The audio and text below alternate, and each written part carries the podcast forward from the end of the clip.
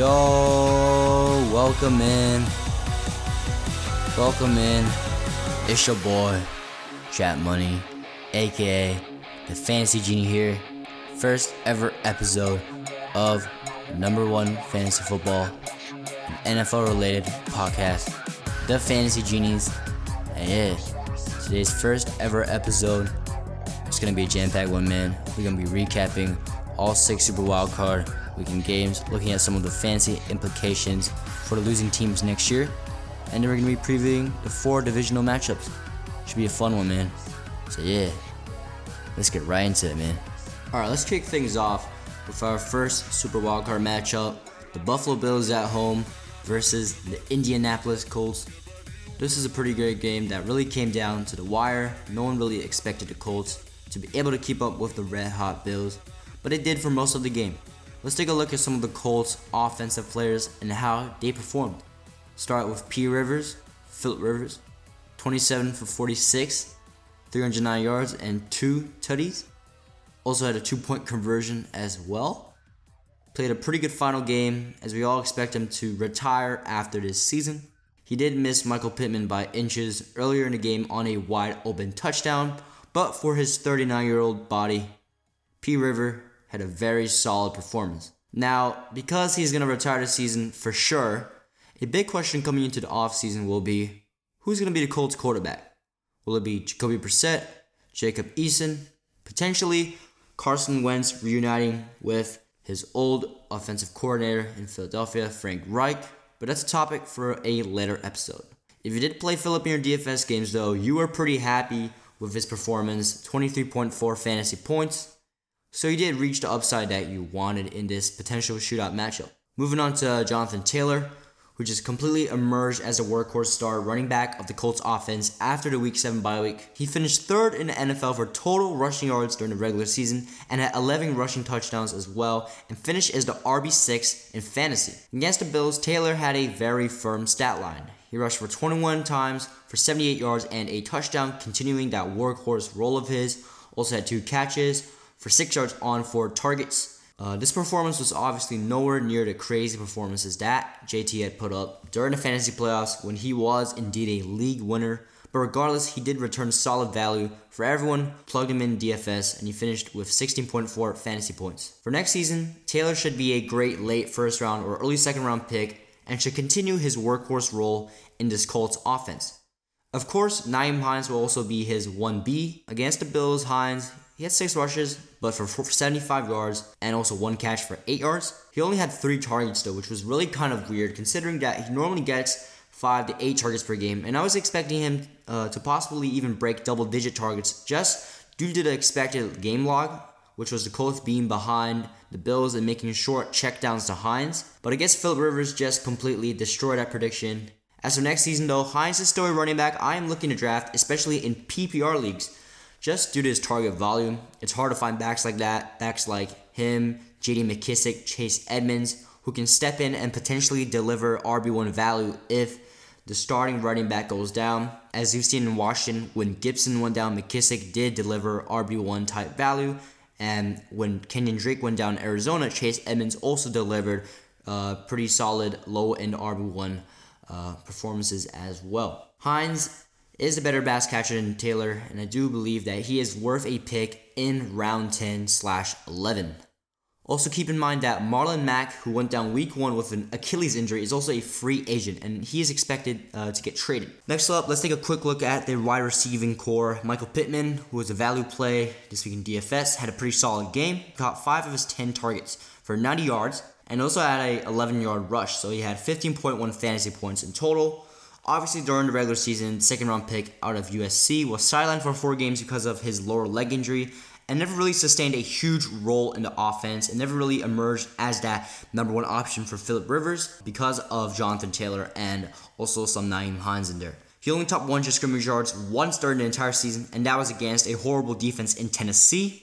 But for next season, I think things will be on the bright side for Pittman I do really think he has the talent to emerge as the true number one passing option of this Colts offense. He's definitely worthy of a round 9 slash 10 pick, which is most likely where he'll fall. You might even be able to get him in round 11, and that's where you should definitely try to be taking Pittman because you got to take his upside. Other than Pittman, though, T.Y. Hilton, he had a horrible game.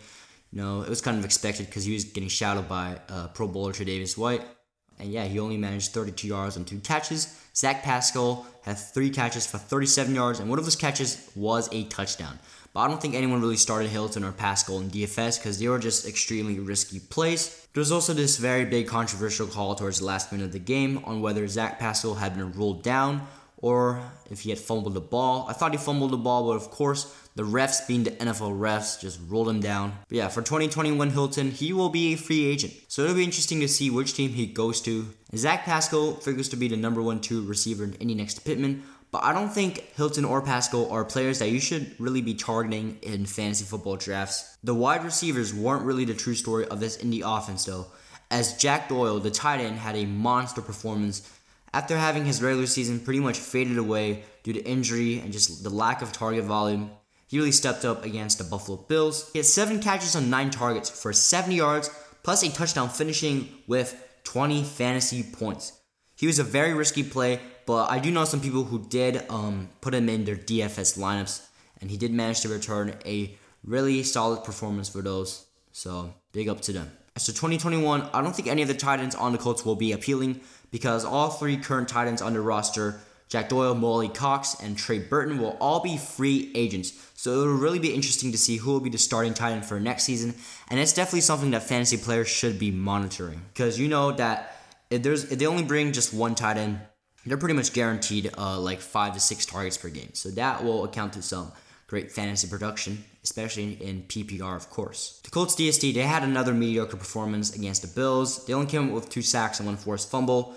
I do want to say though that uh, Denico Autry, the defensive end for the Colts, has really emerged as a true stud for this D line, and I am really excited about his future. Obviously, you know they have All Pro Darius Leonard at the linebacking position, and of course Justin Houston as well. But Denico Autry, he's just really had a year for himself here. Yeah, Darius Leonard, he just continued to do his Darius Leonard stuff with his 12 tackles. But overall, this Colts defense was held in check pretty much because of, you know, Josh Allen, the MVP candidate. As for fantasy, the Colts will be one of the first defenses off the board for sure. But I still, every year, like in my drafts, I never take a defense within the first 14 rounds. I've just never done that, and it just never works out. The Colts did finish as the third DST in fantasy, and they were coming into season as the ADP uh, 7 ranked defense, but I don't expect them to crack top 5 again next season. They really need to find some better cornerbacks and some safeties this offseason. Alright, yeah, let's quickly take a look at the Buffalo Bills' performance against the Colts. Josh Allen continued his stud MVP campaign season with 26 of 35 passes for 324 yards, two passing TDs, adding 11 carries for 54 yards and one rushing TD. He finished the game with 35.6 fantasy points. So for those who use them in DFS, you are feeling like you are in heaven right now. Of course, Josh Allen will be a top tier play next week against the Ravens. His upside is just enormous, and along with that rushing floor of his, that's just an absolute fantasy football stud right there for you. For the running backs, Zach Moss exited the game with an ankle injury during the fourth quarter, and he is expected to miss the rest of the postseason, according to Schefter. So that'll make Devin Singletary an interesting option in DFS and cash games. Against the Colts, Singletary only had six touches, but that's because of Zach Moss's early involvement throughout the whole game and the fact that the Bills just passed a whole lot. But we've seen what Devin Singletary can do without Moss during the regular season.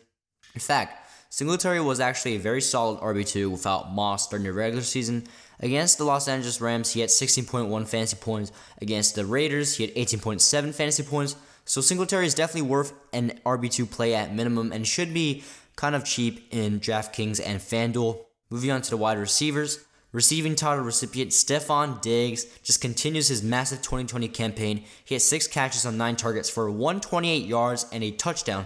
He had 24.8 fantasy points. He got off to a little bit of a slow start, but he just heated up in the second half. He'll once again be a top tier receiver play next week, even though he'll be shadowed by Baltimore Ravens all pro cornerback Marlon Humphrey. John Brown, he had a goose egg performance, and I would not recommend him next week at all. He'll also be shadowed by Marcus Peters, so that just doesn't add to his appeal. Second team All Pro slot receiver Cole Beasley, he's dealing with a bit of a knee injury coming into the game, and he actually was a true game time decision. He still kind of delivered for fantasy players.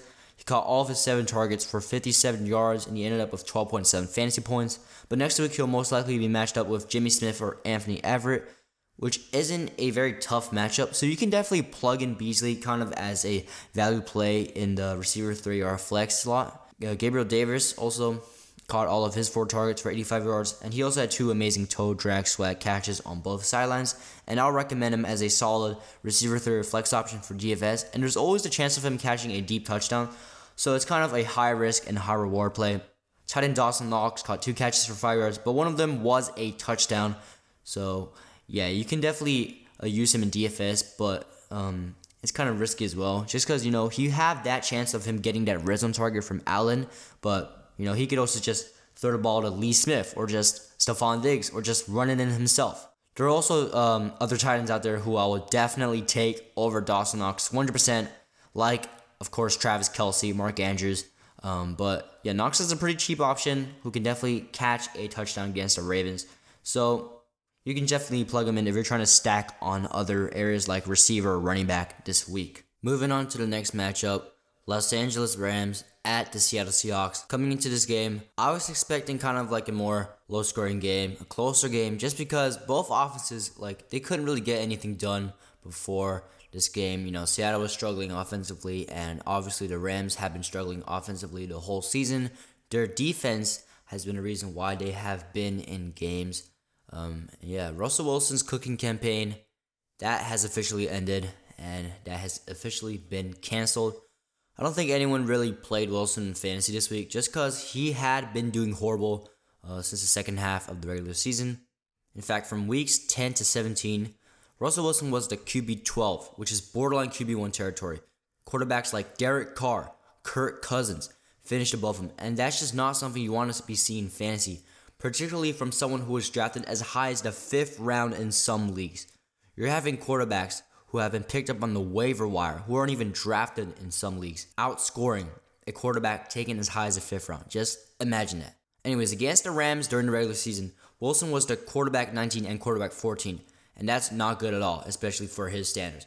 In this wildcard game, Wilson threw 27 times but only completed 11 passes for 174 yards. That's below 50% completion rate. That is absolutely atrocious. He threw two touchdowns both to DK Metcalf, and one costly pick six that really swung the momentum in LA's favor. He also rushed four times for 50 yards, but you really just can't blame it all on Russ. Uh, since the Seattle O line, they have been really crappy, especially since the whole second half of the season. And they allowed Russ to get pressured on 13 of his 24 dropbacks and got him sacked five times.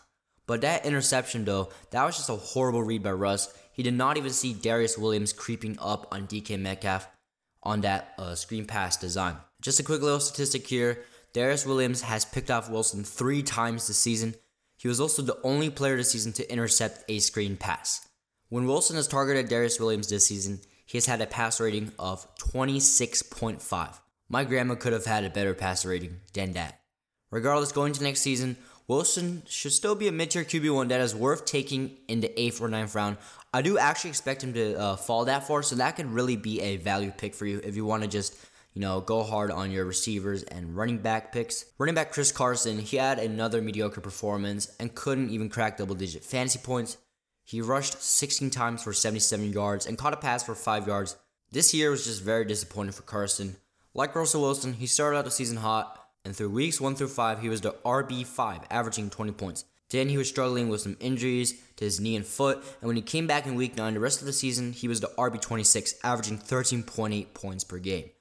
Chris Carson is actually a free agent this season, so his fantasy outlook will be totally dependent as to which team he plays for. But for now, I see him being a borderline RB1 who should receive solid volume regardless of the team he plays for. If he resigns of Seattle, he'll still be a borderline RB1, but let's say he goes to a team such as, I don't know, the Chiefs. And yeah, he's not going to be an RB1 with the Chiefs because the Chiefs, you know, they pass the ball a whole ton. Carson has always had the talent. He's a strong power back that can really make those cuts and burst free at any time, but the injury bug just has always gotten to him. If he can just stay healthy for one year, watch out for Chris Carson. He can probably even become a top five back, just like he was from weeks one to five when he was not injured. And I think you could definitely snag him as late as probably round five or even six next year in 12 team leagues. Looking at the wide receivers here, I'm only going to talk about Metcalf and Lockett just because they're like the fantasy relevant ones. Like everyone in Seattle, Metcalf also regressed through the second half of the season. Looks like human Batman is human after all. From weeks 1 to 9, Metcalf was actually on fire. He was Batman. He was Seattle's superhero.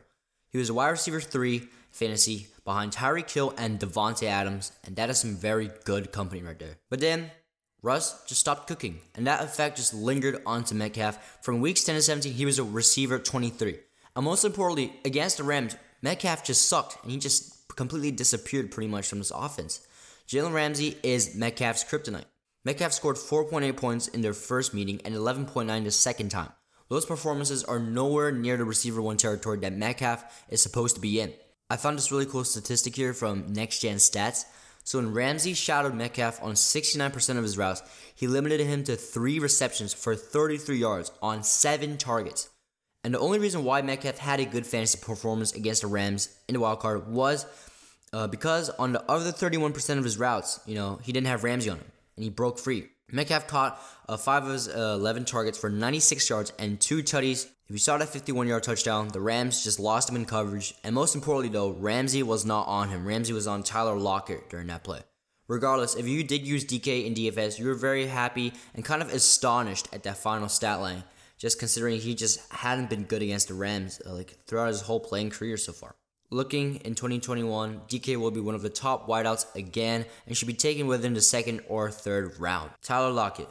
This guy is just the definition of hyped up. Through weeks 1 through 7, Lockett, he was also heating up just like Metcalf. In fact, he was the receiver 2, the number 2 receiver on the season. Only DeAndre Hopkins was above him. Remember that 53 point fantasy performance he put together in week 7? But like all good things, they just come to an end. Through the next 10 weeks, Lockett was the receiver 24. Again, like Metcalf, he went from a top tier receiver one must start player to a borderline receiver two. And people even dropped him in leagues during the fantasy playoffs.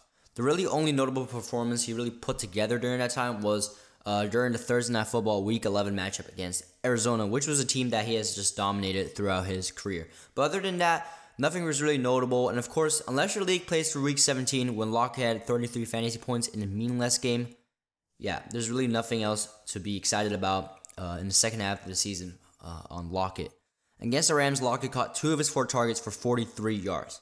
And that is trash. Trash! Looking at his 2021 fantasy outlook, Lockett should be a mid tier receiver two that should be drafted in round six or seven and possibly even fall to round eight. But he is not someone who I'll be hyped about drafting. I'm taking receivers like Tee Higgins, CeeDee Lamb, DJ Moore over Lockett. This Seattle defense has actually played really good during the second half of the season, unlike their offense. From weeks 12 to 17, they were tied for the DST 5 in fantasy football. Jamal Adams signing, that seemed to be paying off. Jamal Adams ended up leading the team with 9.5 sacks, but of course, Jamal Adams really bit them in the butt during the wild card game, and he played absolutely horrible. Not to mention, he also injured John Wolford on that brutal hit, but he also missed an easy interception that ended up being a wonderful contested catch by Cooper Kupp.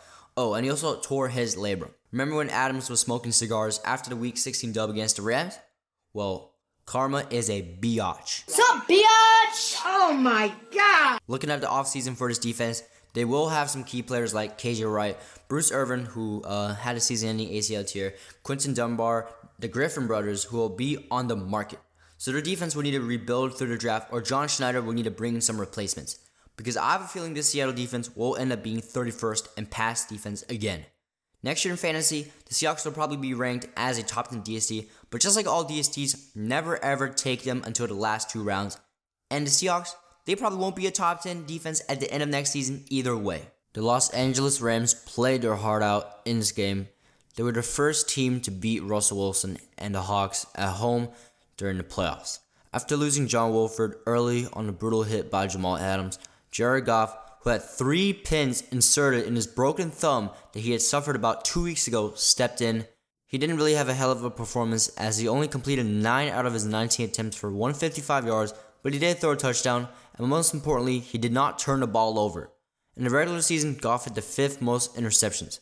Going to next week, though, Goff should not be in your radar against the Packers in fantasy. Running back Cam Akers had one of the most historic playoff debuts ever The Florida State product absolutely won off. He took on a workhorse role completely and rushed 28 times for 131 yards and a touchdown, and also caught two passes for 45 yards. He had 25.6 fantasy points. Akers' 176 yards from scrimmage became the second most ever scrimmage yards by a rookie in a single playoff game, putting him in history books. Next week against Green Bay, Akers should be considered an RB1 with tremendous upside against a porous Green Bay run defense that just continues to feed fantasy points to running backs. Moving on to wide receivers. Robert Woods salvaged his fantasy day with a touchdown. He got four of his eight targets for 48 yards and, of course, the touchdown. Next week against the Packs, he'll most likely have shadow specialist Jaire Alexander on him, who's rated the number one cornerback on PFF. In case you don't know, Alexander is very good. In fact, he's so good that the All Pro team snubbed him. Woods will be a mid to low end receiver too, who should receive target volume, but who knows how many yards he'll end up getting from those targets. My prediction, not a lot. Cooper Kupp also had a mediocre fantasy performance. He got four of his nine targets for 78 yards and left the game late in the fourth quarter with a knee injury. Luckily, he avoided a serious knee injury and is listed as day to day. Against the Packers, he'll be lined up against Kevin King, who hasn't been that good as of recently. Kupp definitely has a better matchup over Woods, and I would take him over Woods in DFS if you were to play one of the two Rams receivers in fantasy. Kupp should be a mid tier receiver too who has a high floor but capped upside just because the Packers have been absolutely dominant against deep ball, which Kupp thrives in. The Tampa Bay Buccaneers at the Washington football team. The Washington football team were somehow in this game until Brady pulled away, and they were in the game because of one man named Taylor Heinicke.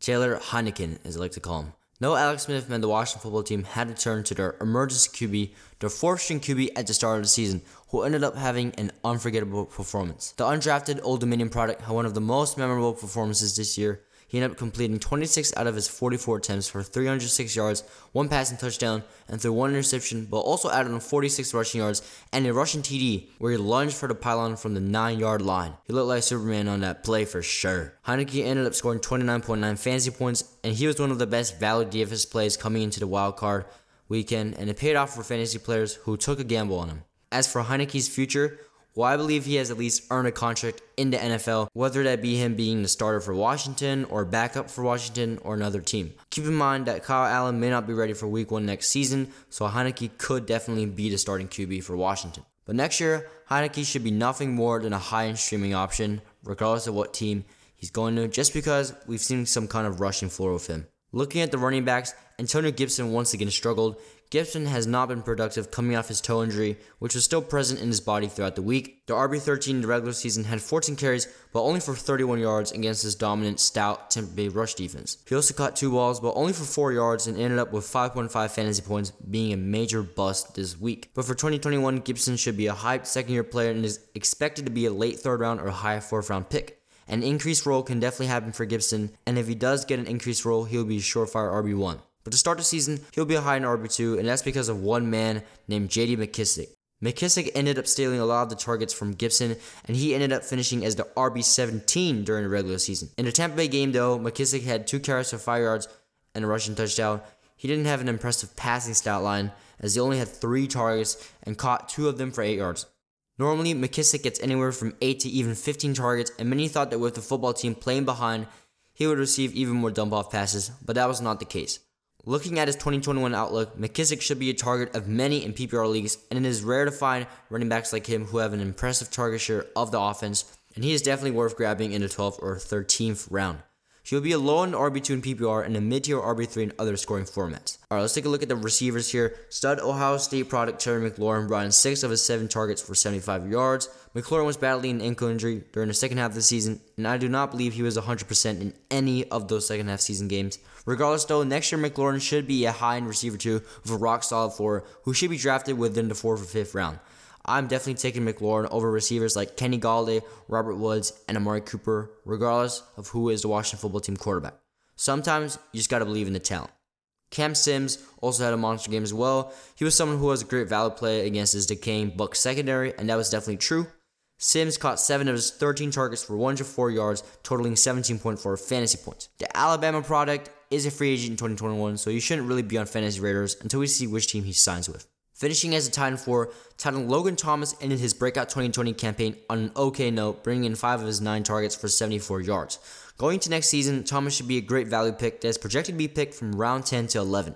He has a massive floor, and floor is king fantasy, especially for the tight end position. Thomas is a great red zone target, and he can also sling the ball as well. Because remember, he was drafted in the league by the Cardinals as a quarterback. He's kind of like the Taysom Hill of the Washington football team, in a way. Thomas should be a top 8 tight end option next year. Let's quickly look at the Washington defense, who is absolutely amazing this year.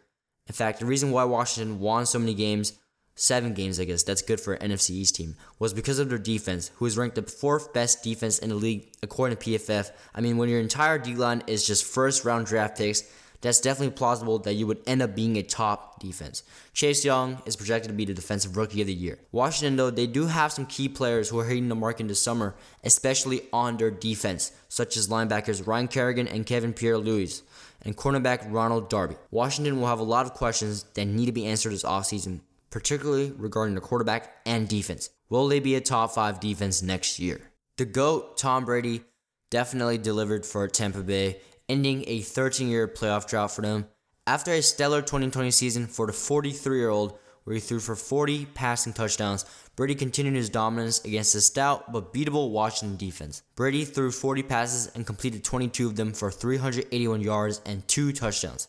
He ended up with 26.9 fantasy points, which was a great performance, especially against the top caliber defense in Washington. Against the New Orleans Saints next week, Brady should be another top tier play. Brady has completely caught fire over the second half of the season. We should just completely disregard the Sunday Night Football matchup and look at Brady's first game against the Saints, where he coincidentally wound up with 26.9 fantasy points. This game figures to be a shootout between two decaying secondaries, and Brady should probably throw the ball at least over 40 times. We know that Brady offers no rushing upside, but his passing volume is too much. Plus, he's Tom Brady to go, so he makes for one of the best QB plays this week. Running back Ronald Jones took one snap before leaving the game with a quad contusion, and he's most likely going to miss the divisional round against the Saints, making Leonard Fournette another interesting play. Against the football team, Fournette saw 19 carries and ran for 93 yards plus a touchdown, and also caught four passes for 39 yards, scoring 23.2 fantasy points. That was against the number two ranked run defense in the NFL. Well, guess what? The Saints are the number one ranked run defense in the NFL, but you should trust volume here. Fournette is bound to flop his way into the end zone, and he should receive basically all the carries and stamps for running backs while also getting some targets from Brady. There's no way Bruce Arians is trusting Ke'Shawn Vaughn after he fumbled last week, and LeSean McCoy is just too old. Fournette is basically a low end RB1 play this week, and he should be a value play in DFS due to his current price listing. Fournette is a must play this week. Listed as the only player in NFL history to have seven consecutive seasons of 1,000 plus receiving yards Wide receiver Mike Evans continued to add on to his great 2020 campaign with six catches on 10 targets for 119 yards against Washington, totaling 17.9 fantasy points. He should be a high end wide receiver to play next week against the Saints, and he'll most likely have all pro shadow corner Marshon Lattimore on him. The last two meetings against the Saints, Evans had only 7.2 and 10.4 fantasy points, which makes him a very risky play this week, even though he has been heating up during the second half of the season. Chris Godwin is someone who will be more appealing this week. Against Washington, Godwin caught 5 of his 12 targets for 79 yards and a touchdown, finishing with 18.9 fantasy points. Godwin has now scored a touchdown in four straight games, and with an easier cornerback match of Janoris Jenkins, he should be able to muster his way into the end zone again. Godwin should be a high end receiver too, who should be preferred over Mike Evans. Both receivers figure to see high target volume, but Evans' matchup versus Lattimore is just a killer. This leaves Antonio Brown, who had three targets and caught two of them for 49 yards and a touchdown, also adding on a 22 yard rush finishing up the game with 15.1 fantasy points. He definitely has the easiest matchup with PJ Williams or Ken Crawley, who both suck. Brown could be a sneaky borderline receiver to play against the Saints, who has tremendous upside. Like Godwin, Brown has also found the end zone in four straight games. The volume may not be as huge as Godwin and Evans, but for a borderline receiver too, Brown should be able to deliver this week and be a boom play. Expect some nice results. For the Titans, Gronk dropped the goose egg and makes for a risky play against New Orleans this week and he'll be extremely touchdown dependent. Cameron Brate ended up having a very good game for him, finishing with four catches on six targets for 80 yards for 12 fantasy points. But again, he's also another risky play against New Orleans as well. We could see a Gronk takeover, or we could see no targets being delivered to the time position at all because of all the other offensive weapons Brady has. But I would play Tom Brady, Leonard Fournette for sure, and Antonio Brown this week in DFS. Baltimore Ravens at the Tennessee Titans. Titans gave L-Jack his first ever playoff win after going 0-2 in previous years and in fact losing to the Titans last year at home. I was betting on the Ravens winning, and when Lamar threw that interception on the opening drive, I was like, Oh shit, here we go again. And then the Titans just jumped to 10 0 by the end of the first, and I just lost hope in Lamar Jackson. But of course, Lamar, you turned into Super Lamar, and you carried his entire team and responded with 20 unanswered points. And you can blame all that on the horrible Tennessee Titans defense. Of course, this game was basically a rival game as well. If you saw in Week 11 when the two teams played, the Titans were stomping on the Ravens logo during pregame warmups, and well, the Ravens got their revenge on them uh, when Marcus Peters intercepted Ryan Tannehill on the Titans' final drive to seal the deal. All the Ravens just flocked onto the Titans logo and gave it a big stomp. Karma is a biatch. Sup, biatch? Oh my god! All right, let's look at the performances here by the Tennessee Titans offensive players. Ryan Tannehill had a disappointing performance considering he was playing lights out during the second half of the season. From weeks 11 to 17, Tannehill was QB3 only behind Deshaun Watson and Aaron Rodgers. Against the Ravens in week 11, Tannehill put up 24.5 fantasy points, but in his wildcard meeting, he ended up only with 12.9 fantasy points, and he was a big bust for this week.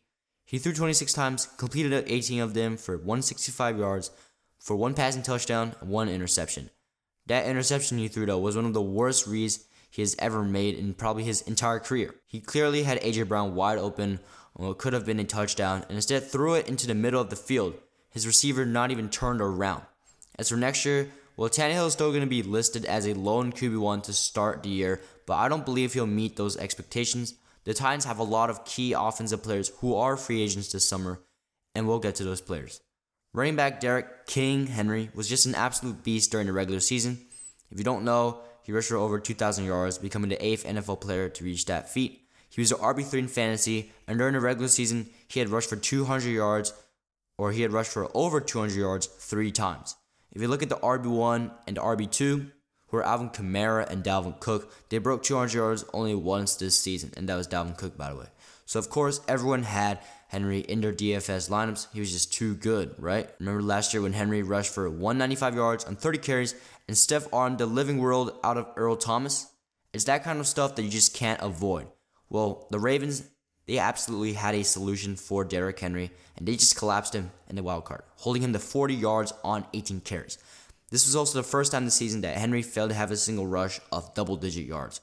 Henry also had three catches for 11 yards, which brought his fantasy total to 8.1 points. But just to give you an idea of how good the Ravens' run defense was this game, Henry was previously averaging 5.4 yards per carry, and now the Ravens had just limited him to 2.2 yards per carry. And that is just insane. So Henry was definitely a huge bust this week, and he really cost a lot of people in DFS.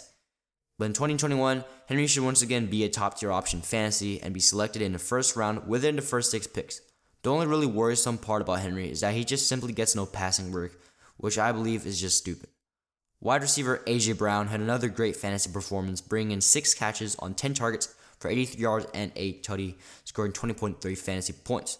Of course, most of that production was within the first quarter, but Brown showed that he can definitely be a true receiver one in the NFL after putting up great numbers on All Pro Marlon Humphrey.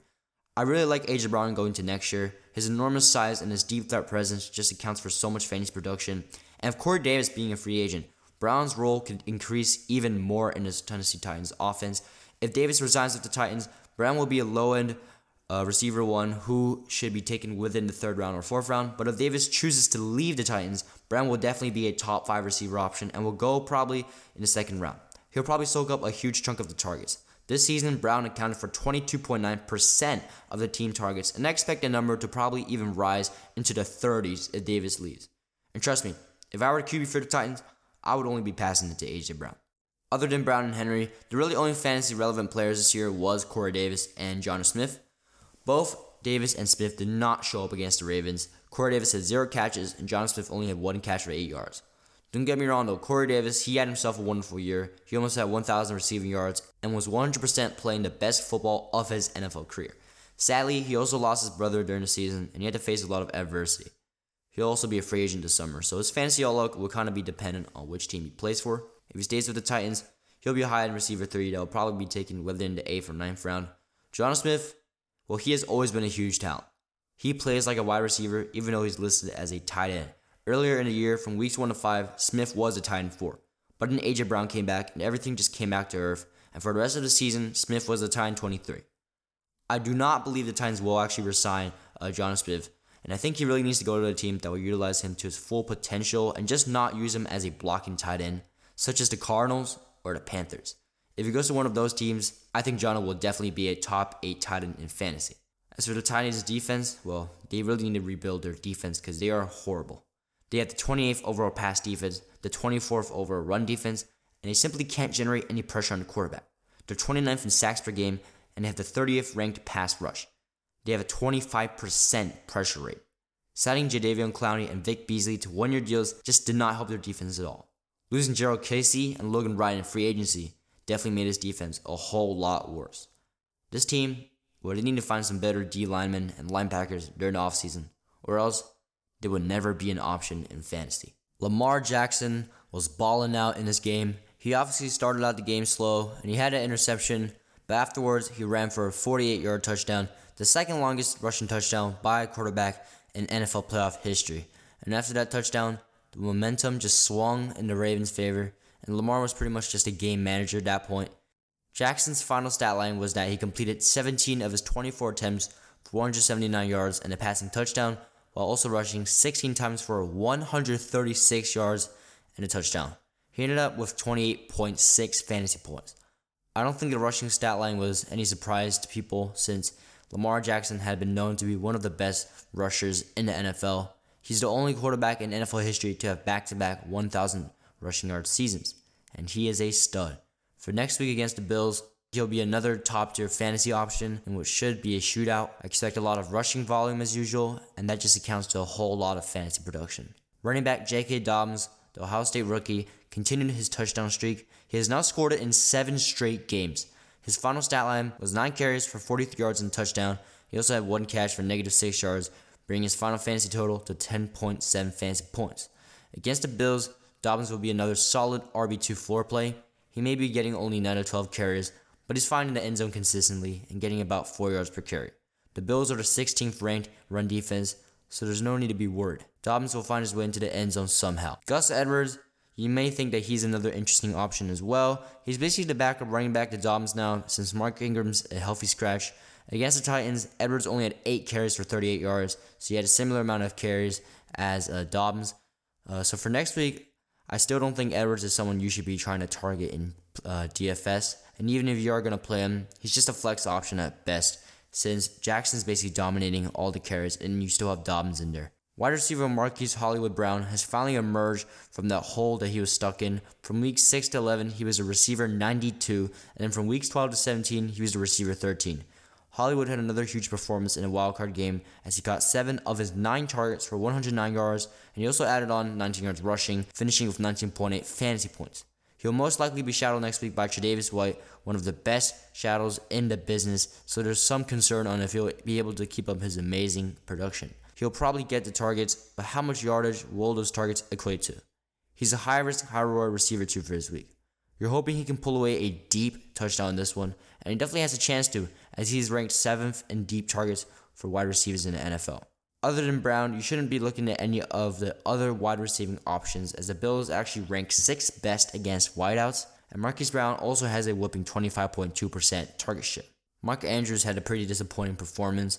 The third year tight end caught four of his targets for 41 yards, bringing 8.1 fantasy points. The Titans were one of the easiest matchups for tight ends, so seeing Andrews not even break double digit fantasy points was just very tough on many. But next week against the Bills, who are 28th against tight ends, Mark Andrews will be a top tier option again. With Tre'Davious White potentially locking down Hollywood Brown, lots of the targets should go towards Mark Andrews. Andrews has a 24.9% target share of this offense, so that should account for a whole lot of fantasy production, especially in this easy matchup. Let's look at the Chicago Bears at the New Orleans Saints. First ever game on Nickelodeon turned out to be a blast. There's slime cannons in the end zone, young Sheldon, hilarious commentary, and SpongeBob appearing in goalposts when the football is kicked. This was actually the most watched wildcard game out of the six, and I don't think there's any surprise in that one. It's expected that the Saints were actually going to crush the Bears, and that's exactly what they did. The Bears, they sucked. They played 60 minutes of just sloppy football. The Bears only had 11 first downs compared to the Saints' 27 first downs. The Bears were 1 for 10 on third down conversions. There was a horrible drop in the end zone, punches thrown, and the F word leaked during a penalty. Mitch Trubisky's future in Chicago may be over. He's not expected to be brought back, and he will be an unrestricted free agent. I don't think anyone started Trubisky either way in fantasy this week. He completed 19 out of his 29 attempts for 199 yards and a touchdown, and also ran for 10 yards, scoring 15 fantasy points. Trubisky, he'll never be a QB1 fantasy. He'll always just be a high end streaming option, depending on the matchup. Running back David Montgomery finally was brought back down to earth with 31 yards on 12 carries. He only received one target in a passing game, which was a bit unorthodox for him. Montgomery had been a league winner during the fantasy playoffs, where he was facing some of the worst run defenses in the NFL, like Houston, Minnesota, Green Bay, Jacksonville, and he ended up sneaking in as the RB4 to end the season. But of course, against an actual good run defense, he stunk. For next season, Montgomery is going to be a high end RB2, who's most likely going to be drafted in the 4th or 5th round, but he is someone who I think will not live up to those expectations. And that's because Tarik Cohen is coming back. If you guys forgot, Tarik Cohen, he was pretty much, I think, injured in week two or three uh, with a season ending ACL, and that's why Montgomery started getting so much volume.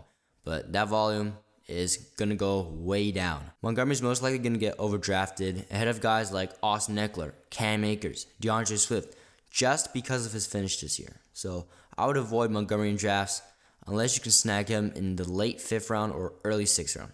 Wide receiver stud Allen Robinson, he had a mediocre performance, but of course he's going to get the targets every time. He got seven targets in this one. Part of that performance was because of Marshon Lattimore's coverage on him, but another part was just Matt Nagy. Robinson brought in six of those seven targets for 55 yards, so it didn't exactly kill your DFS lineups. Um, and Robinson, he will be an unrestricted free agent next year as well. And early signs are showing that he may not be able to re-sign with Chicago.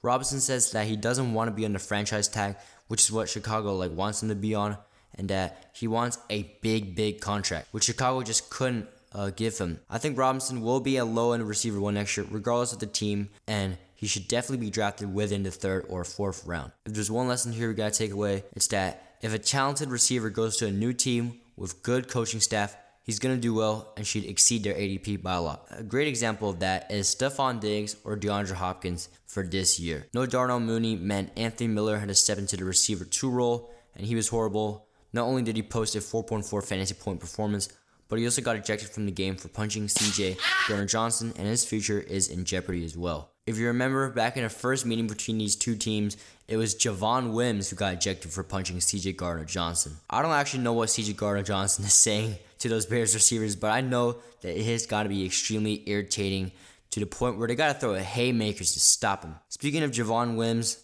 this guy needs to be cut from the Chicago Bears. He's got anger management issues and now also drop issues. For the first time in a couple years, Matt Nagy actually made a good play call, and Trubisky delivered a beautiful throw, only to have it dropped by Wims right in the end zone. It hit him right in the chest. He had his arms stretched out, and the ball just slipped right through. The tight ends in this one weren't really too involved for the Bears. Cole Kmet had 4.6 fantasy points, and Jimmy Graham salvaged his fantasy day with an amazing one handed OBJ light catch for the very last play of the game. Kmet's going to be someone interesting next year in fantasy drafts. I think he's probably going to last till the 12th or 13th round, and he's definitely worth a sleeper pick. You can just sit him on your bench. He's clearly taken over the number one tight end role in Chicago. From weeks 1 to 9, Kmet only averaged 34% of the snaps, and from week 10 on, he averaged 85% of the snaps. He was consistently getting around 5 targets during the 7 week stretch, and that's enough to account for fantasy production as a tight end. Jimmy Graham should pretty much be a non factor next year and Kmet could probably end up being a top 12 tight end if his target volume just remains the same. Darnell Mooney didn't play in this wildcard game due to injury, but you guys know that he's a stud rookie receiver out of Tulane, and he's definitely shown flashes over the course of the regular season. He's a star in the making. The Bears hit on him. He has deep threat capability, and he can have a potential breakout season next year. Currently, his ADP is projecting him to be a 10th or 11th round pick, but I have full confidence that he can exceed that ADP position and become a solid receiver two option fantasy with top 12 upside. He's someone who I'll be targeting drafts next year, and he'll be even more appealing if Allen Robinson decides to leave.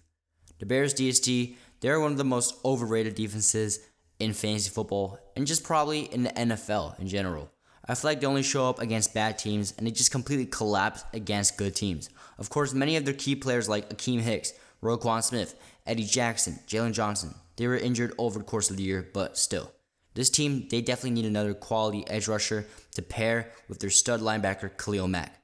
Robert Quinn, he clearly isn't it. For the Saints, Drew Brees had a very solid performance, adding on to his future Hall of Fame resume. Threw for 39 times, completed 28 of them for 265 yards and two tutties.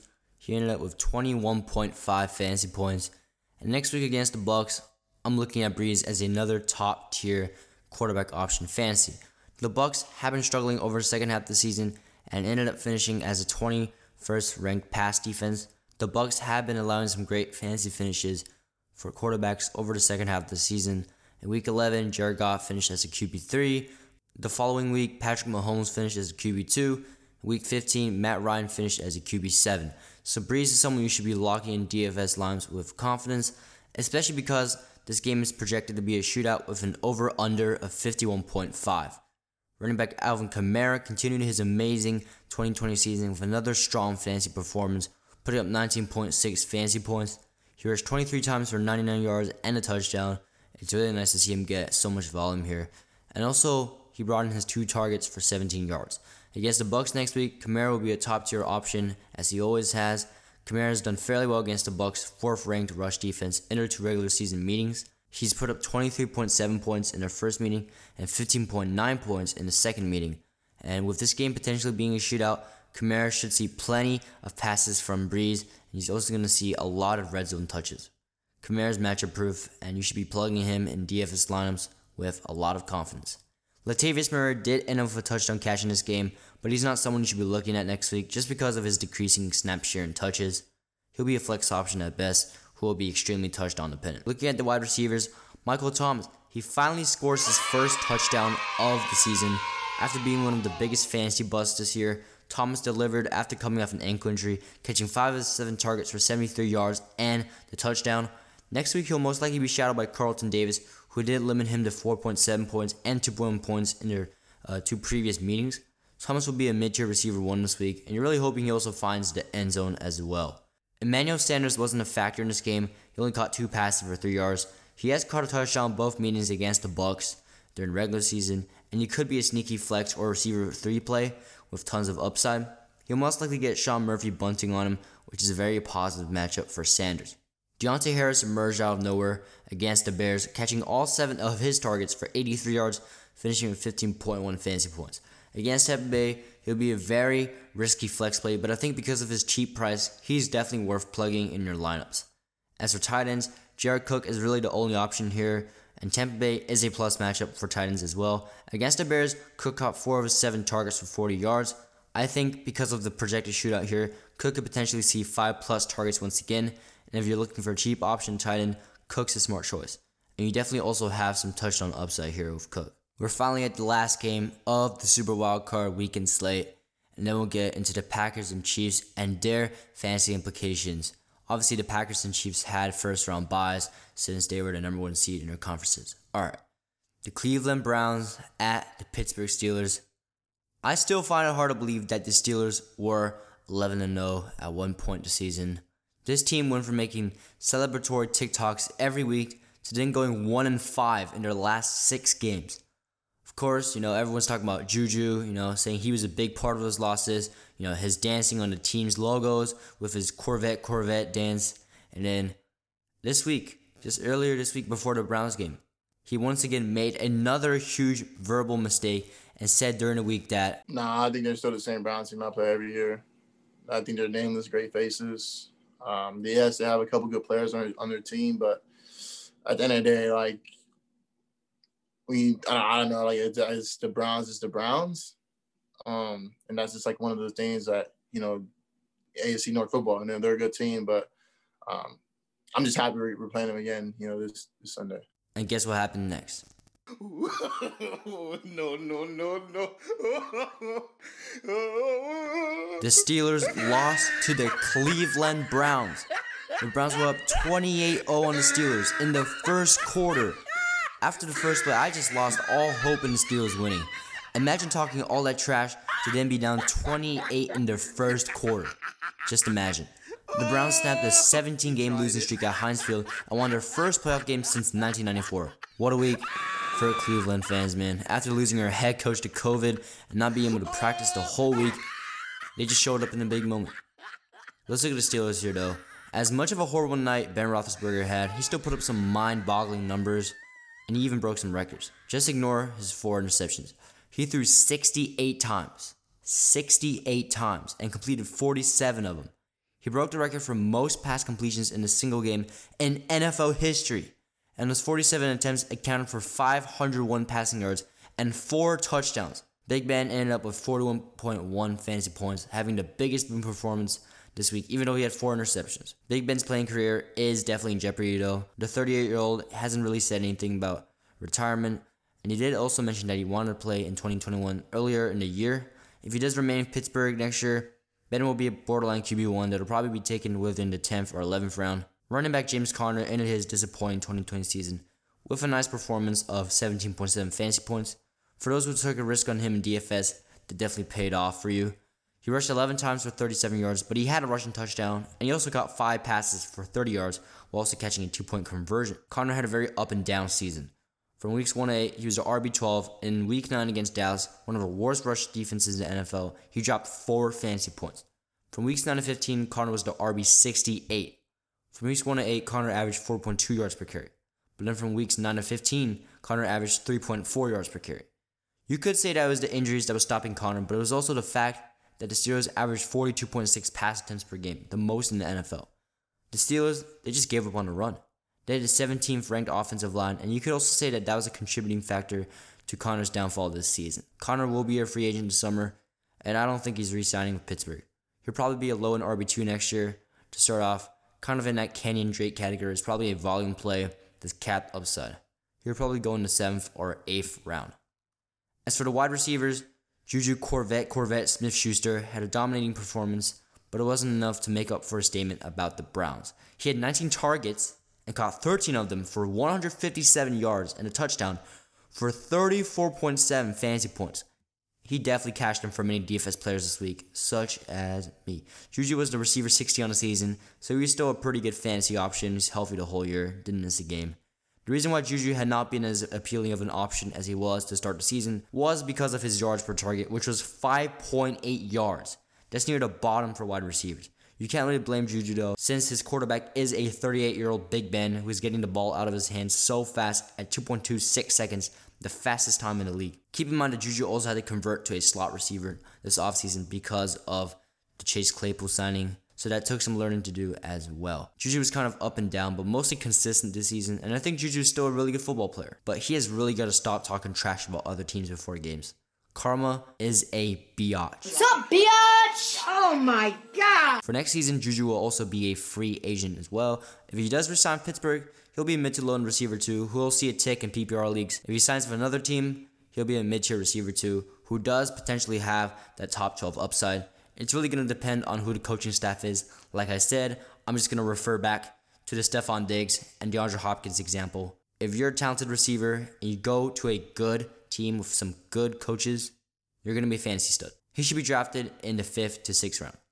Chase Claypool also ended his breakout rookie season on a very positive note and caught 5 of 7 targets for 59 yards and 2 touchdowns, finishing with 22.9 fantasy points. Going to next season, Claypool should be a mid to low end receiver too, with tremendous upside because of his deep threat presence. He's one of the best contested catchers in the league, and he's only a rookie. And I think he'll have an even bigger season next year. He should be drafted within the sixth to seventh round for sure. Claypool had this to say about the Browns afterwards, though.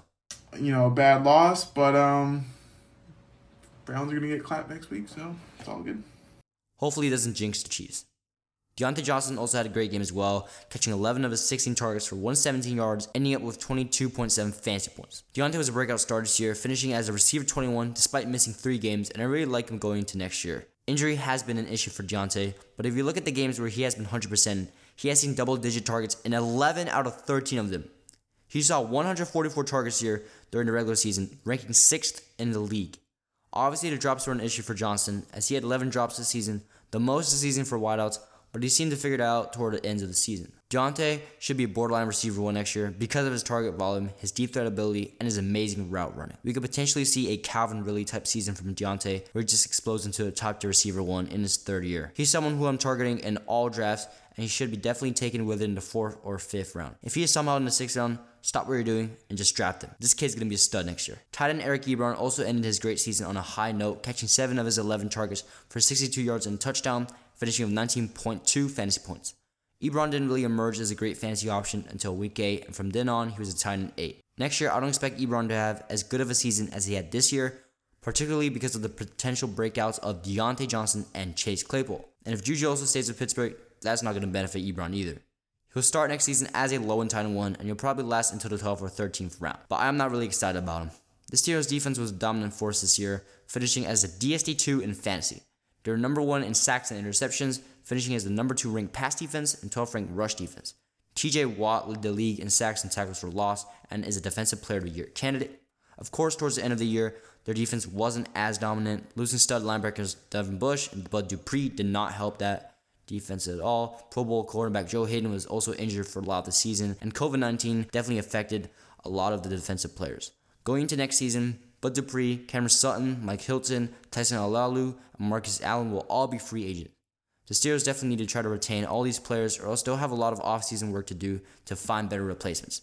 Their defense will definitely not be as dominant as they were this season if they lose those players in free agency. The Cleveland Browns had a heck of a performance. Obviously, they were boosted by that horrible snap at the beginning that ended up resulting in a touchdown for them, but their run game and pass game were on point throughout the whole game. Quarterback Baker Mayfield is making the case that he should and he is the franchise quarterback for Cleveland. He threw 34 times, completing 21 of them for 263 yards and three touchdowns, finishing the night with 25.5 fantasy points. We've all seen some signs of greatness in Mayfield this season, from his performances against the Bengals in Week 7, the Titans Week 13, and the Ravens Week 14. The biggest issue coming into this season for Mayfield was his consistency issues, but he's clearly made a huge leap forward and silenced a lot of his haters after this game. Going into next week versus the Chiefs, Mayfield should be a solid QB1 just based on the shootout nature of this game, having over under 55.5 points. The Kansas City secondary is an average secondary, but they have been known to show up when the playoffs arrive, so there is some risk in deploying Mayfield in lineups, but you gotta take the volume upside here. Running back Nick Chubb continued his amazing season with 24.5 fantasy points. He rushed 18 times for 76 yards and caught 4 passes for 69 yards and a touchdown. Chubb has been dominant this season, and since coming off that knee injury sustained against Dallas, from weeks 10 to 17, he has been the RB5.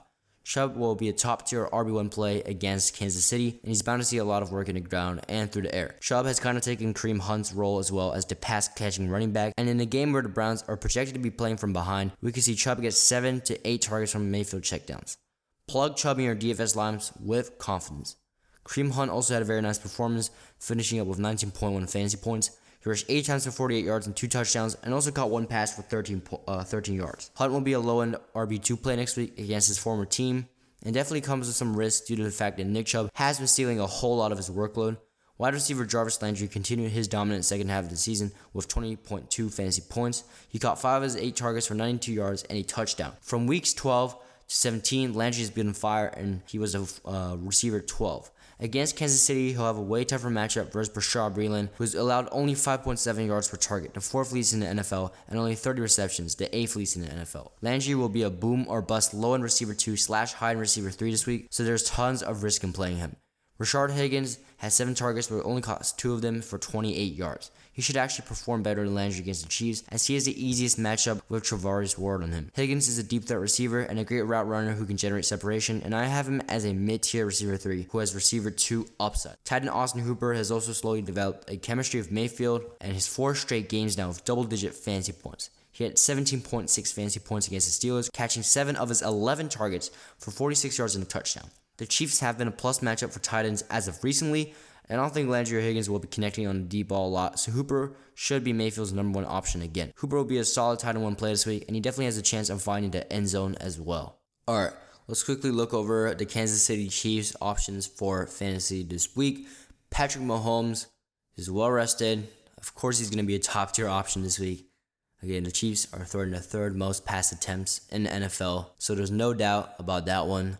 Let's move on to the running backs here for the Chiefs. Clyde Edwards-Helaire, CEH, He's probably not going to be playing this week, so it'll be up to Le'Veon Bell and Darrel Williams as the two fantasy options here. Both Bell and Williams are not running backs I'm really looking forward to playing in DFS. Again, the Browns are the eighth worst matchup for running backs, but if I had to choose one out of the two, I would probably play Darrel Williams just because when he has been playing, he's been pretty involved in the passing game. And Le'Veon Bell, he's just kind of washed up now. Tyreek Hill, he's questionable with a hamstring, but of course, he's going to be a top play. Again, the Browns are the sixth best matchup for receivers. He's Tyreek Hill, man. Sammy Watkins, he's also questionable with a hamstring, and he's actually a fine flex or receiver three play for this week. I don't know why, but for some reason, Watkins has showed up during the playoffs. He's had at least 76 yards in all of his postseason games as a Chief. And Mahomes, you know he's going to be throwing the ball like 39 times. And yeah, they can't get anything done on the run because his Browns run defense is so good. So Watkins, he should be able to receive a couple of targets. He'll probably end up with eight to nine targets, so that should definitely equate to some fancy production for sure. Mecole Hardman, Demarcus Robinson, they're basically dart throws for this week. Uh, just dart throw flex plays. You're just gonna hope that he connect on a deep throw or find the end zone. If I had to choose uh, one out of the two to play, I would probably choose Mecole Hardman just cause you know he's a speedster and he is a bigger deep threat than Demarcus Robinson. But still, I'm not playing either one of them. Travis Kelce, you got to play him, man. Pay up for him right now. He's the best tight end option with no doubt, as he has been for such a long time. There's a reason why he has been the tight end one for six seasons in fantasy. In fact, in case you don't know, Kelce would have been the receiver four in fantasy this year if he was listed as a receiver. Of course, he's listed as a tight end, which is why he's such a cheat code. Kelce is clearly matchup proof, and yeah, he's gonna probably get like what 20 plus fantasy points again for you. That's just production that's not there with any other tight end in fantasy football. Let's look at the Green Bay Packers offensive options for fantasy. Aaron Rodgers, this year's MVP, 48 passing touchdowns this season, so only five interceptions. He's listed as a top tier option this week. However, he does come with some risk playing against the LA Rams, the number one ranked pass defense in the NFL. And this game, it might be closer than most people think. I'm taking the under in this game of 45.5. Rodgers, he does come with uh, some kind of touchdown floor, I guess, of like one to two touchdowns. But it's possible that we could see some kind of performance like he had against the Panthers, where he only threw for uh, one touchdown, you know, and he kind of salvaged that uh, his performance that day with a rushing touchdown. So we could see something like that. Um, but regardless, you know, you can play him, but I would definitely play uh, like you know Lamar Jackson, Josh Allen, Patrick Mahomes over him, Aaron Jones. Uh, he should be a top running back play, even though the Rams are the third hardest matchup for running backs. He should, again, receive most of the volume here. The risk is that the Packers find themselves down by a lot and then turn to Jamaal Williams as a running back. Aaron Jones, he's probably not going to rush for over 100 yards since no running back has topped 100 yards this season against the Rams, but he should see uh, plenty of work in the passing game and he could potentially find the end zone uh, as well. Davante Adams, uh, he's going to be shadowed by Jalen Ramsey, so that's going to be a fun matchup uh, to watch. But again, he's still a top tier play. Expect the Packers to try to move him around, find some advantageous matchups. Again, Adams' game uh, solely relies on his release. Um, and I think he's not probably he's probably not going to get as good of a release uh, if he's shadowed by Jalen Ramsey. So the Packers will definitely try to move him around. Probably not going to get over like 30 points or whatever, but he should get around 18 to 24 points. Obviously, he has a floor of basically double digit targets. Davante Adams, he's a top tier play still. MVS, Marquez Valdes Scantling, he's a dart thrower, receiver three flex play and just really hoping that he can just connect on one deep ball touchdown. Allen Lazard, flex play at best. Again, Troy Hill, his uh, matchup, the cornerback who's going to be guarding him has been very good, only allowing 8.7 yards per reception, which is second least in the NFL, and 5.9 yards per target, which is the fifth least in the NFL. Uh, tight end Robert Tonyan. Again, Rams are an average matchup for tight ends, but Tonyan has been very touchdown dependent this season, and you probably don't want to play him this week in DFS just because of this over under. I would play Travis Kelce for sure over him and Mark Andrews. All right, y'all. That's all six Super Wildcard Weekend games recapped all four divisional matchups previewed. Wow, I can't believe we made it to the end of the episode. Before I end the episode, I'm gonna give you guys my picks for this week's divisional matchups. Uh, first game, Browns Chiefs. Taking the Chiefs here. Bills Ravens. Taking the Bills here. Rams Packers. Taking the Packers. At Lambeau, man. It's at Lambeau Field. And Bucs Saints. I'm gonna take the Saints here, man. Sorry, Tom Brady. Sorry, Tom Brady.